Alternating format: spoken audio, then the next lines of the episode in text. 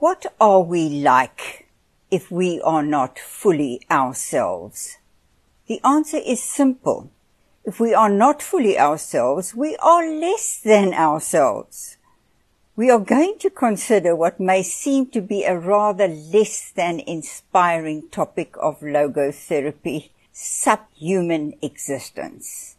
However, the very topic is meant to inspire us to come out of this state and to become who we are meant to be, fully ourselves. What did Frankl mean when he spoke about a subhuman existence? What does the term subhuman mean? Subhuman is like something substandard, a falling short of or being less than or not as good as can be expected.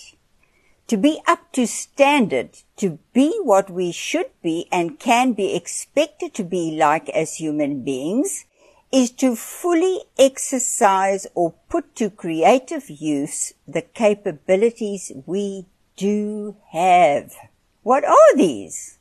These are the capabilities we exercise when we fully live on what Frankl called the human dimension of being. Here we show forth what being human is truly like. We have free will. We can choose to act in decent and humane ways, give full expression to our human nature we have an inherent will to meaning. We want to live a life of meaning and purpose, one with direction and destiny. We have a sense of responsibility. There are duties to perform and there are tasks assigned to us.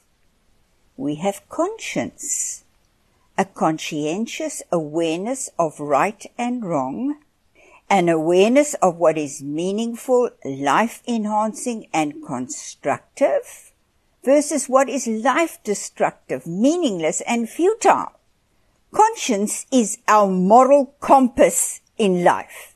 We are aware that we are constantly being addressed to exercise responsibility.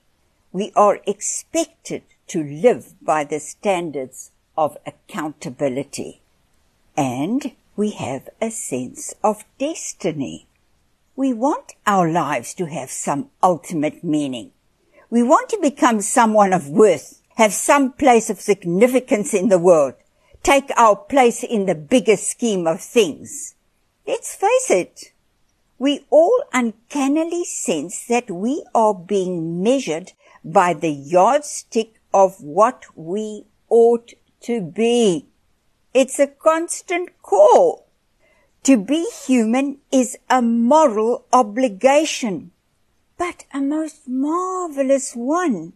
Through free willed obedience to the demands life make upon us, we acquire the beauty, the impressiveness, and impact of an ecce homo level of being.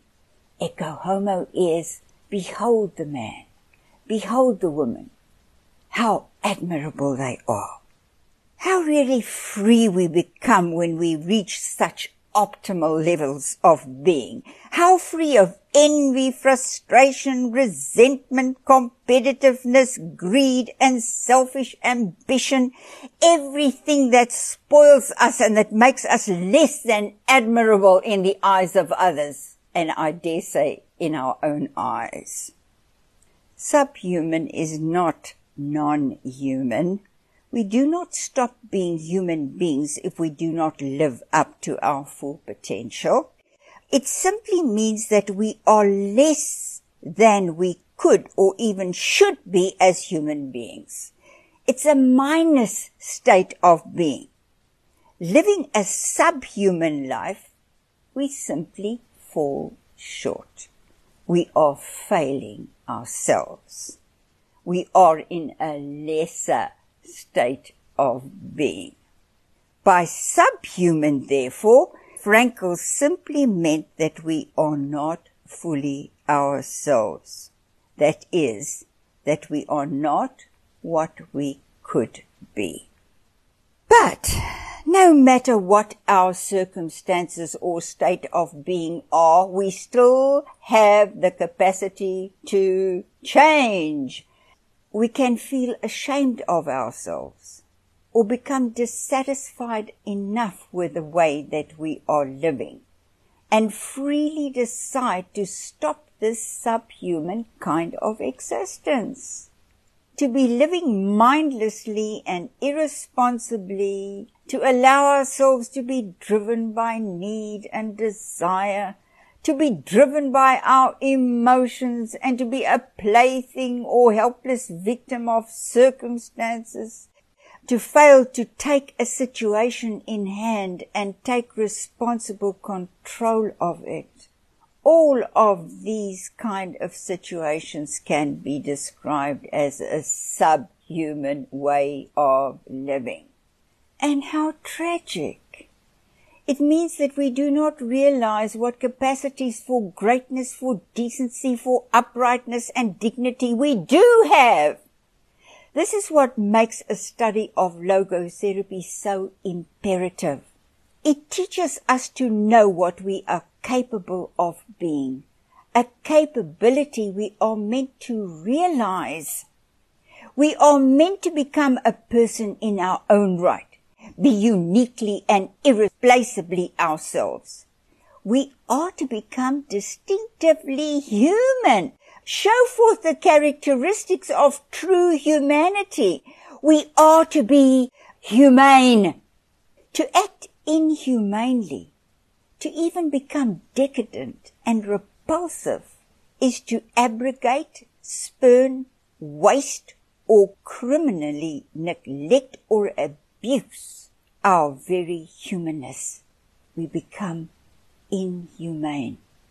What a loss of stature. Those human beings who discard their humanity do not descend to animal life. Let's just be clear about this. Animals do what their instinctual make-up dictates them to do. They have no choice in the matter. An animal lives by the instinct of survival, and it's something beautiful in the animal. A human being lives by the freedom of choice, however. Human beings who refuse to accept their freedom as a freedom to live a life of human decency spurn their humanity. Acting inhumanely, they simply lose their human face and become ugly, even monstrous. Animal life in and of itself is something wondrous far more so is the wonder of human life.